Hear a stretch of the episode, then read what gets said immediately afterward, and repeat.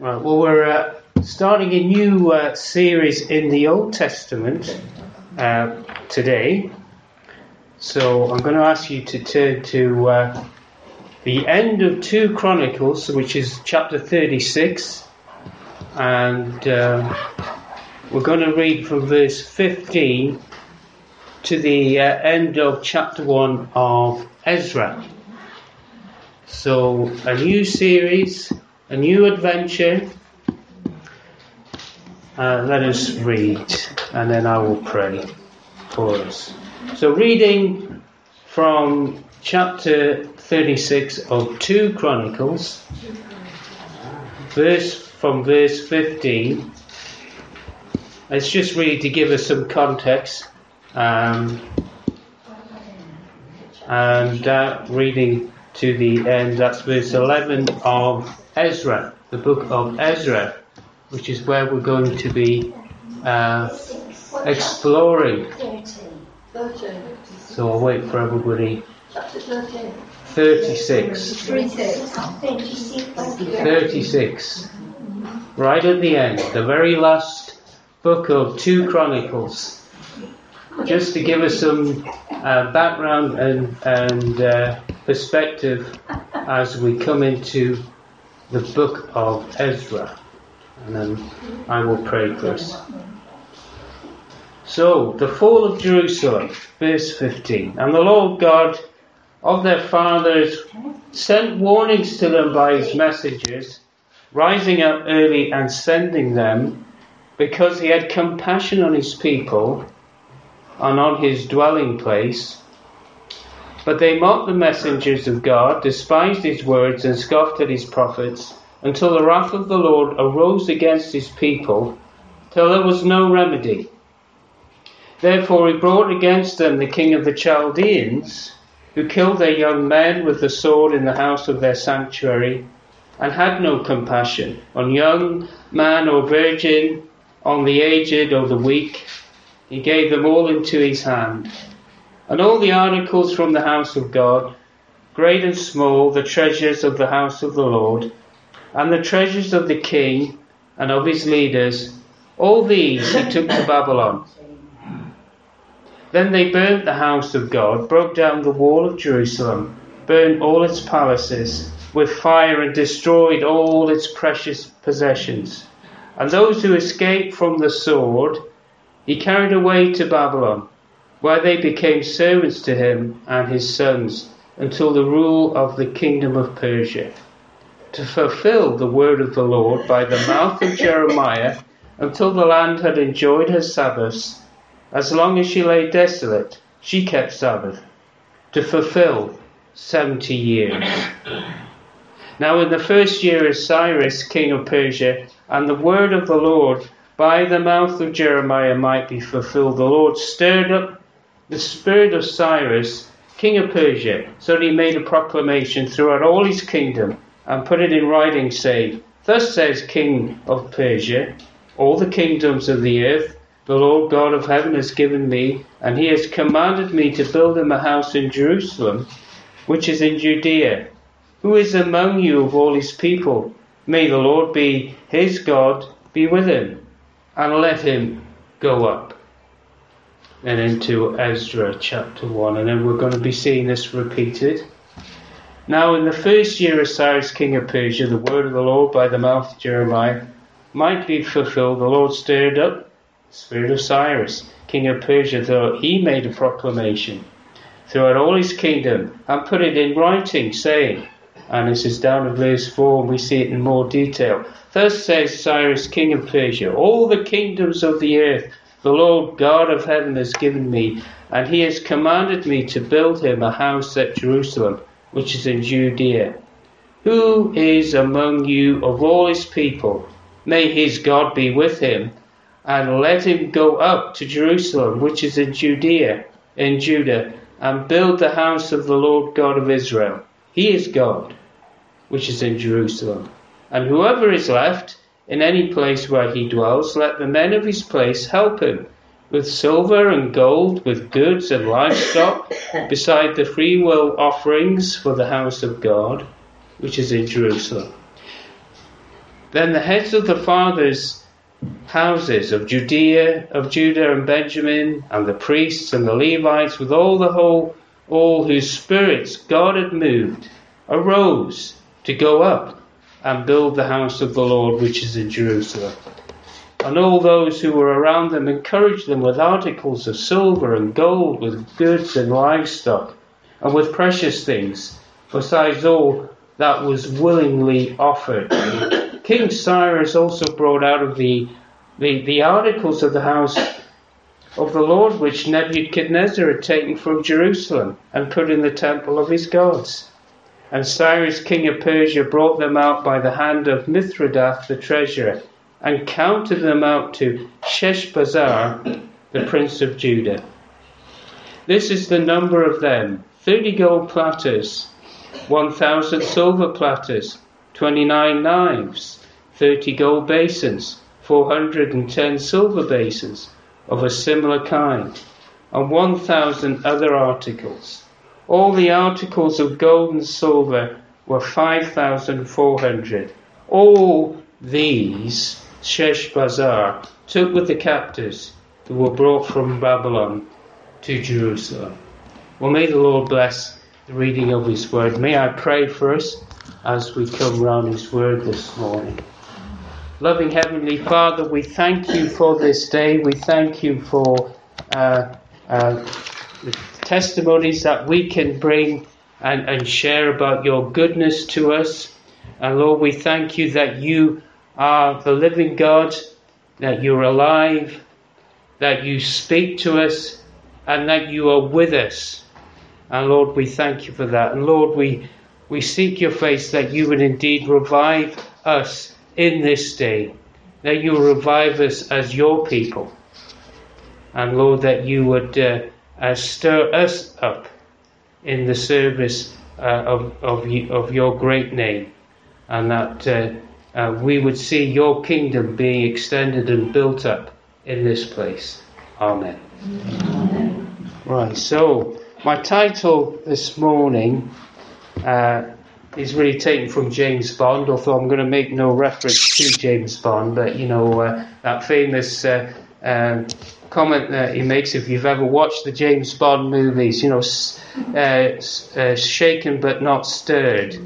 Well, my title for this this morning's message is kind of first kind of introductory me- message for this series uh, from the Old Testament, uh, looking at these history books, is stirred, not shaken. And uh, you might uh, already, having heard the the the, the the passage and seeing the, the certain verses where that word stir is, is, is there. And that's kind of like our theme this morning. Stirred, not shaken, or stirred and shaken. Maybe, well, God stirs us up, we're shaken as well. And that's what we're going to be thinking about. So we're starting a new series in the Old Testament. We're starting with Ezra. We're looking at essentially, hopefully, um, uh, three books uh, which are kind of like together, clumped together. Uh, so we're going to be starting with uh, uh, uh, Ezra and then moving on to the books of Esther and Nehemiah. And they're all kind of really dealing with the, the same kind of time scale in, in the Old Testament, really dealing with God bringing back the people from the Babylonian captivity and all that takes place there with the rebuilding of the temple and the walls uh, and the re-establishing of the the work, the true you know worship of God.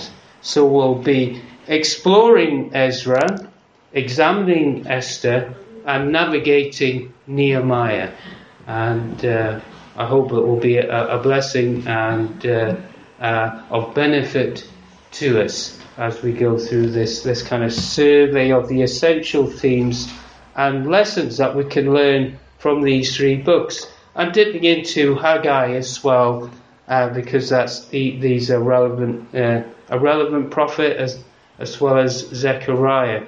So we're looking really at, at revival, God reviving His people, restoring His people, and resetting them, resetting the worship of God. And we've already looked at the kind of like the background to chapter 1 of Ezra with the fall of Jerusalem and uh, Nebuchadnezzar from Babylon coming, the people being taken away. I think in, in, in, three stages there were people taken as captives to Babylon. They were there for this 70 years, and uh, uh, now we've we've got uh, uh, the return, the return, uh, which is going to be in, in three stages, beginning um, as we see uh, in chapter chapter one. So this is really setting the scene uh, for uh, the uh, return from that captivity.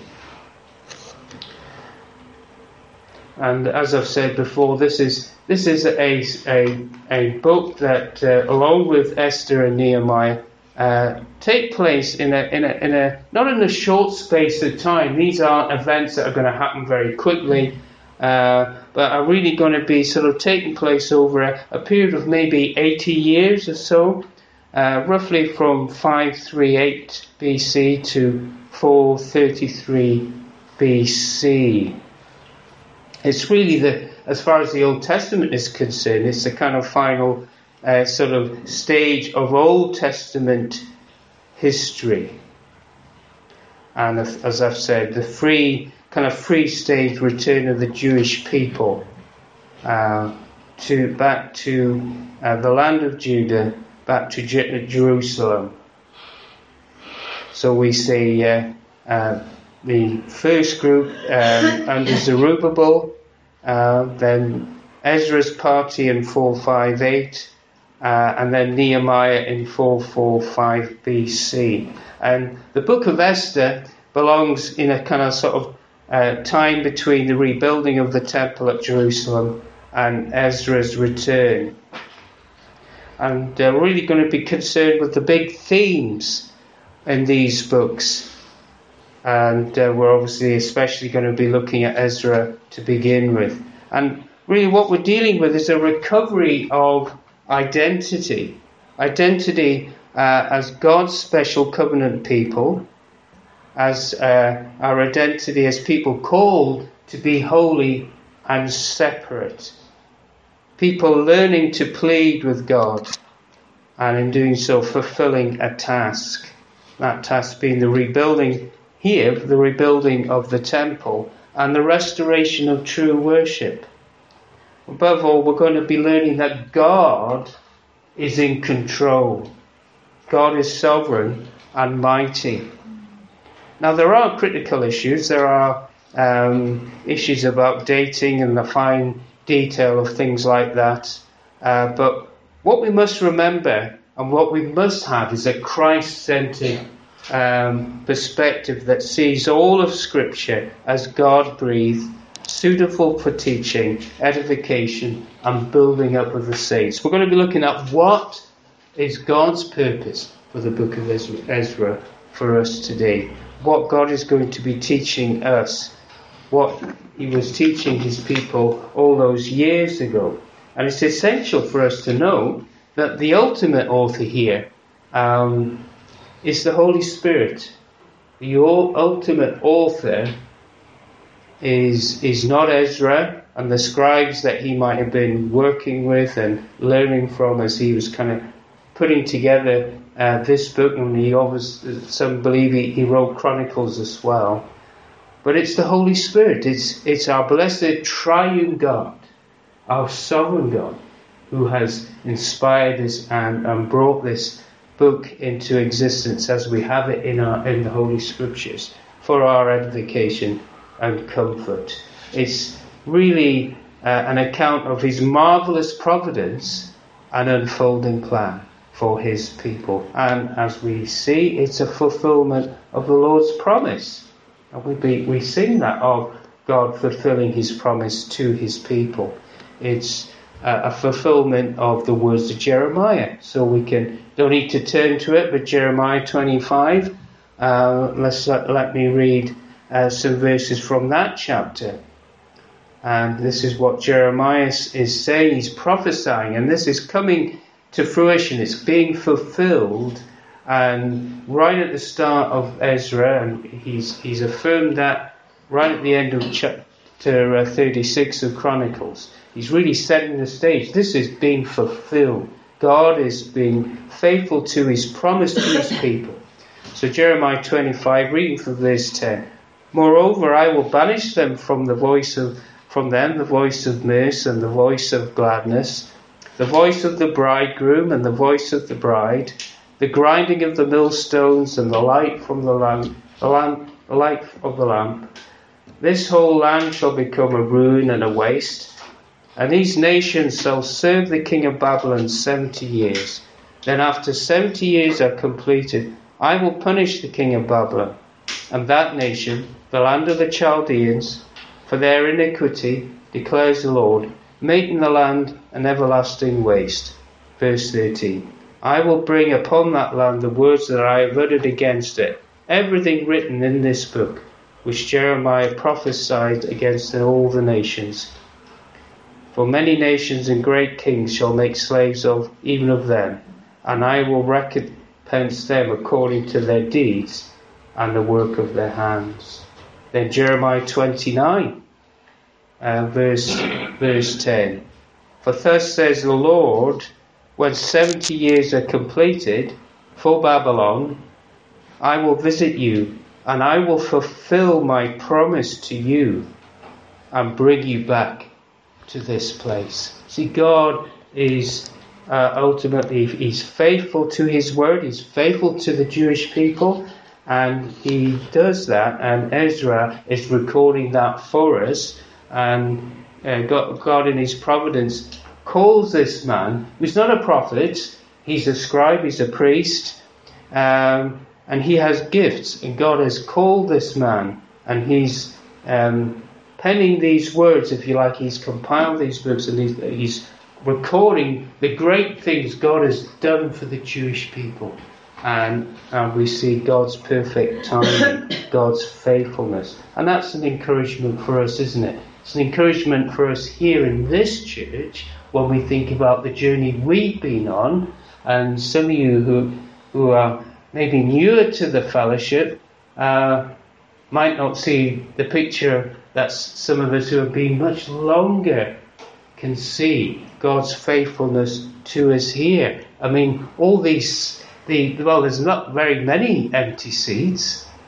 Have a look around you, and, and uh, when I look from this perspective, um, you know, it, it's it's so wonderful and encouraging. God is faithful. God is is doing a work here, and it's the same God who spoke through Jeremiah all those years ago.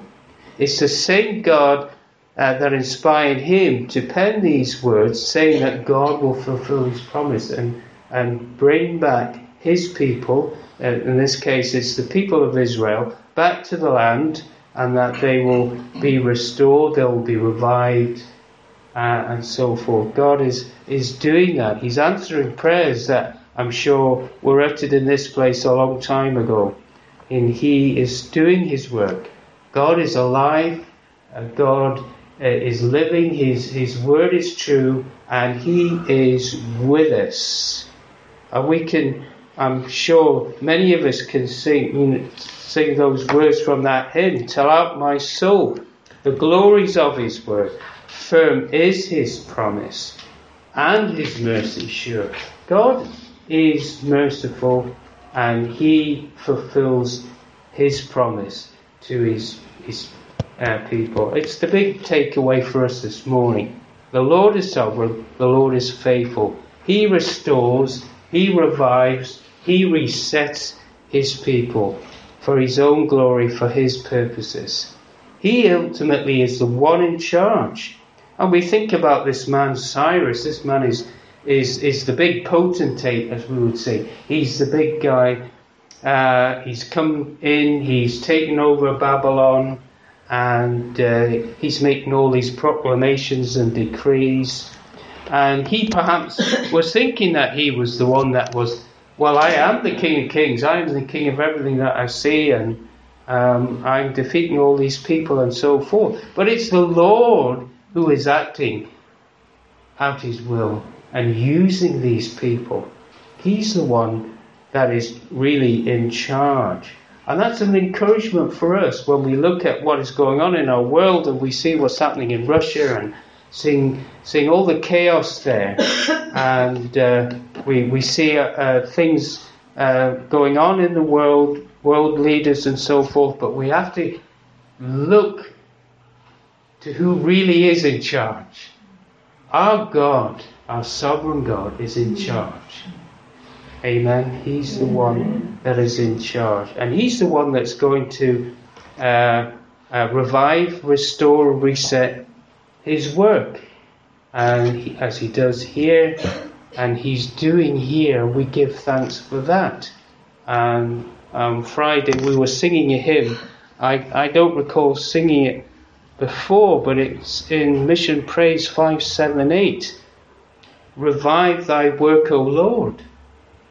Some of you might know it, might remember it. Yes. It goes like this Revive thy work, O Lord, thy mighty arm make bare.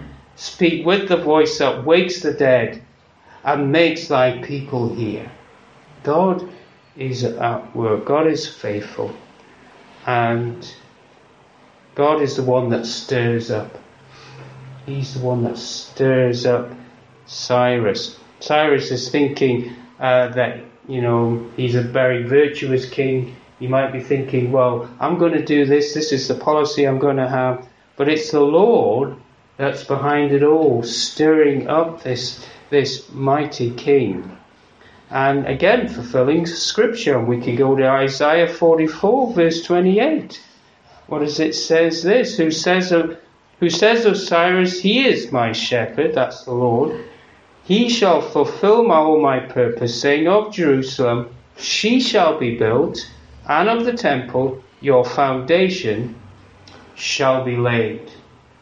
So, all the way back there was Isaiah promising this, and now it is fulfilled. That's one of the first things um, the book of Ezra points out and wants to tell us that the, the word of the prophets, the word of Jeremiah has been fulfilled. And what do we see the Lord doing? He's stirring up this Persian king. He's a very crucial person in the outworking of God's plan and purpose for his people. And as we see, this is setting the scene for the book of Ezra, for all all the activity that we're going to be thinking about this, you know, the, the return and the, the, the attempts to build the temple and the struggle of the Jewish people and how God is, co- is going to come through for them. But it's all kind of starting with God doing this work of stirring up. Now, in 1879, an object was found in the ruins of Babylon called the Cyrus, that's called the Cyrus cylinder. Has anybody heard of it? Anybody been to the, uh, well, you can see it in the British Museum. Uh, you can go there if you've ever been to the British Museum. And it contains 45 lines of text. It's called cuneiform. It's this kind of special style that uh, the Babylonians used. And it's in the Babylonian dialect, apparently, of uh, Akkadian. And uh, it was most likely commissioned by this King Cyrus that we're, we're reading about here.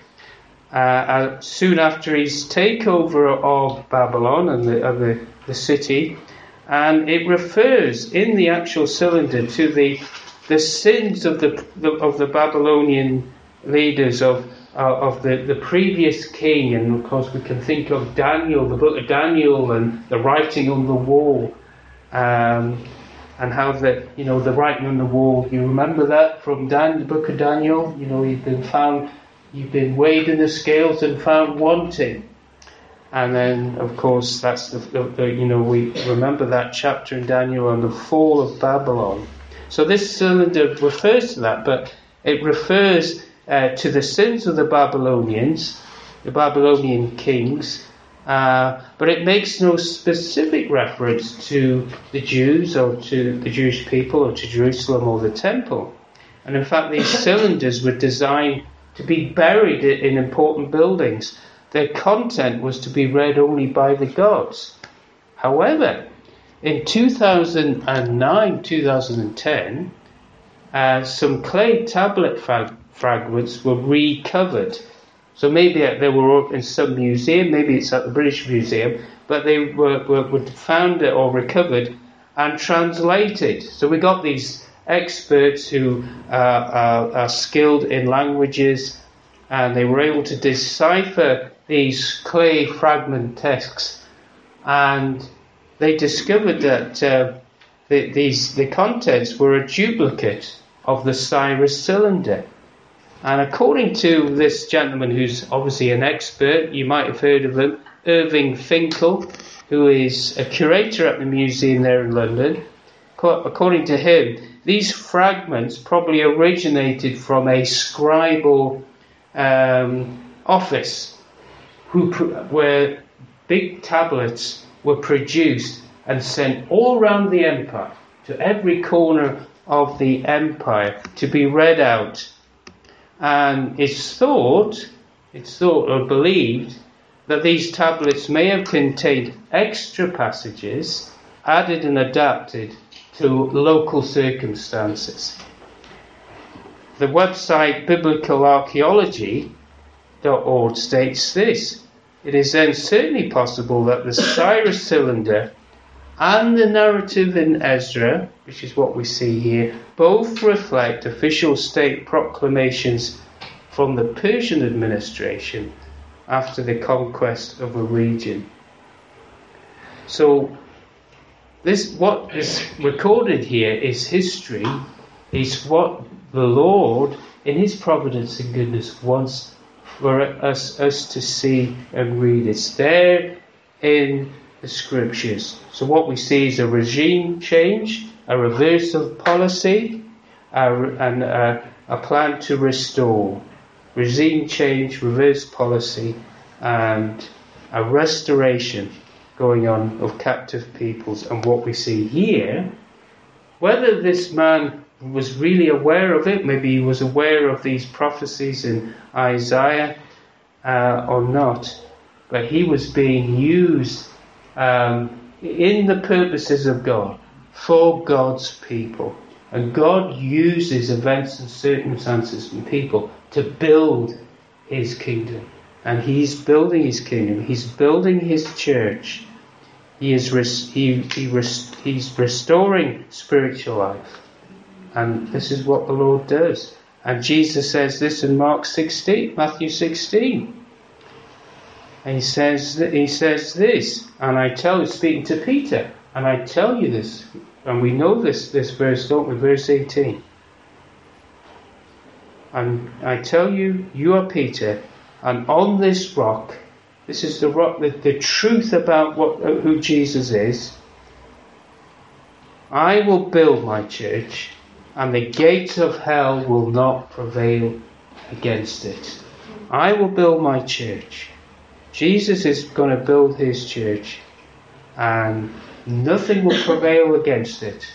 And we can go through hardship, we can go through times of difficulty, and we have been through uh, struggles in this church, and we've all been uh, through that. We can see all the all kinds of challenges, but we can tr- trust in our faithful God. He is going to build his church. He is building his church. And isn't that wonderful for us to, to hold on to? And we see in these verses uh, um, God stirring up this, this ruler. He's stirring him up to, to, to do this proclamation. So there's probably a clay tablet that was sent out specifically for the Jewish people. And we see in this pro- pro- proclamation uh, if you sort of just glance back uh, to these verses, uh, we see him being stirred up and he's making this uh, pronouncement and he's really telling the people, you know, to the Jewish people, it's time for you to go up. So we've got, we've got the Lord stirring up, we've got the Lord telling, uh, using a secular ruler, a, a, a heathen king, to tell God's people to go up Go up to Jerusalem to return, to, to, to build and restore. Verse 4. We've even got the people being told to up. that is give up that give to support this this return financial and material support verse 4 let the men of his place help him with silver and gold and goods and livestock so God is providing and then verse 5 we see God stirring up the, the leaders that are, are there verse 5 all these heads of, of these families uh, there um, it, it, might be in your, your translation, it might say, whose spirits God moved. In the older translations, it says that it uses the same expression, stir, stir up. God stirs up their hearts, and we see that they rise up. So God stirs up the king. He, he makes a proclamation, tells the people to go up, tells them to cough up, to, to provide, and the leaders um, respond. God is stirring them up through His Spirit, and they rise up. Verse 5. And we see verse 6 people respond with gifts freely offered. So we see an offering of, of, of gifts. Verse 6 with articles of silver, gold, with goods, livestock, with precious things, besides all that was willingly offered. God is stirring up the people to give for this project. God is at work. And we see King Cyrus bring out all the all the vessels of the temple, verses seven to, nine to ten. And we've got this man Sheshbazzar uh, at verse 11. Along with all the people up there in, in Babylon who take up the vessels and bring them to Jerusalem. So we've got stirring up, we've got people being t- being uh, being told, and it's official sanction from the government that you can go up, you can return build up, restore, and people being told and encouraged to give out, to give up, to cough up. I'm just using that expression, but you know what, what, what I mean. And then you've got, you've got the Lord stirring up the spirits of the leaders so that they, they gird their loins, if you like, and they, they decide to rise up. Yes, we're going to go back to Jerusalem. We're going back home. It's now the time. Now is the time. Seventy years are over. They're being right. They're being stirred up. As God stirs up His people here, as God stirs up people to come and, and commit themselves to Quinton, and we're so grateful for that. God does His work, and God uh, is is at work. So, as I kind of bring this um, message to a close, three things for you to take away as we think about these things. Three things to think about. And the first, and they're all to do with the wonder of God's providence, the wonder of God uh, acting on behalf of his for of his people, working through his people, and that is the provision, the precision of God's timing, the precision, the perfect timing of, of God working out his providence, which we've seen, God stirring up. and God wants us, I think, to have that perspective that, that God um, is at work today and that God is at work in the nations. And God wants us to have that perspective that while things might look black and look dark, God can even stir up the heart of somebody like Vladimir Putin. He can do it. God can stir up men like that to fulfill his, prom- his purposes, ultimately for his people. And we see here the precision of God's timing. It is exactly the right time. so we should be encouraged to pray for those in leadership and power and authority. We should look beyond what, we, what, what the world sees and see that God is superintending events and things that happen in the world. We need to look up. We need to look at the God who is sovereign, the God who is faithful, the God who keeps his promises, and that is, is uh, alive. He's still speak, he's speaking through his word, and he is with us. We, you can turn to Haggai chapter 2, uh, which we'll be dipping in uh, in future messages, where the Lord is, is saying to Haggai to tell the people, you know, look, I am with you. I am with you. God is with us in the work. And we should uh, be encouraged and let us, let us pray for our, lead, our leaders, our national leaders. Pray that God uh, uh, works out His purposes in them for our nation and for the church in this land. And secondly, the wonder of God's providence in how He prompts His people, how He prompts His people, how He stirs up His people. And we need to uh, um, be, be seeking Him to keep prompting and stirring us up, to be people of faith Do we want to be people that are stirred up by God. And then finally, number three, the wonder of God's promise in that He always provides.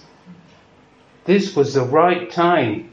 This, this man Cyrus came along at the right time to dis- dispose of uh, that, that uh, wicked family of um, uh, Nebuchadnezzar, who was his descendants who were there, I think it was a king called Nabonidus. And uh, it was just right at the right time after 70 years. And the Lord uses this man to enable and to facilitate this project of returning out of, from captivity back to Judah, back to uh, Jerusalem. And he provides, as we have seen in these verses. Verse 6 The Lord provides, He provides amply. And we can testify to that here. God has provided, and God will provide. And we can give Him thanks for that, and we can uh, seek His face to continue. And as Paul has, has mentioned this morning, you know, it's such a blessing to be here on a Thursday at the prayer meeting. God is stirring it, as people up to pray, to come, and God is answering prayer and He is providing. So let us uh, seek His face to continue doing that, to stir, be stirring us up here, and that we can be encouraged as we uh, read the book of Ezra. Amen. Let's let me just pray for us. Father, we thank you uh, for your servants in these Old Testament times who saw you at work, who who uh, were stirred up by you in eventful times, and Lord, that saw you re- uh, restore and revive and reset your work and you, and your worship, and Lord, that you would be pleased to continue to do that here, that you would indeed revive the work here, that we would see your mighty arm made bare, and, and that you would indeed speak with the voice that wakes the dead and makes thy people hear. May we hear you uh, as you stir us and prompt us. Amen. Amen.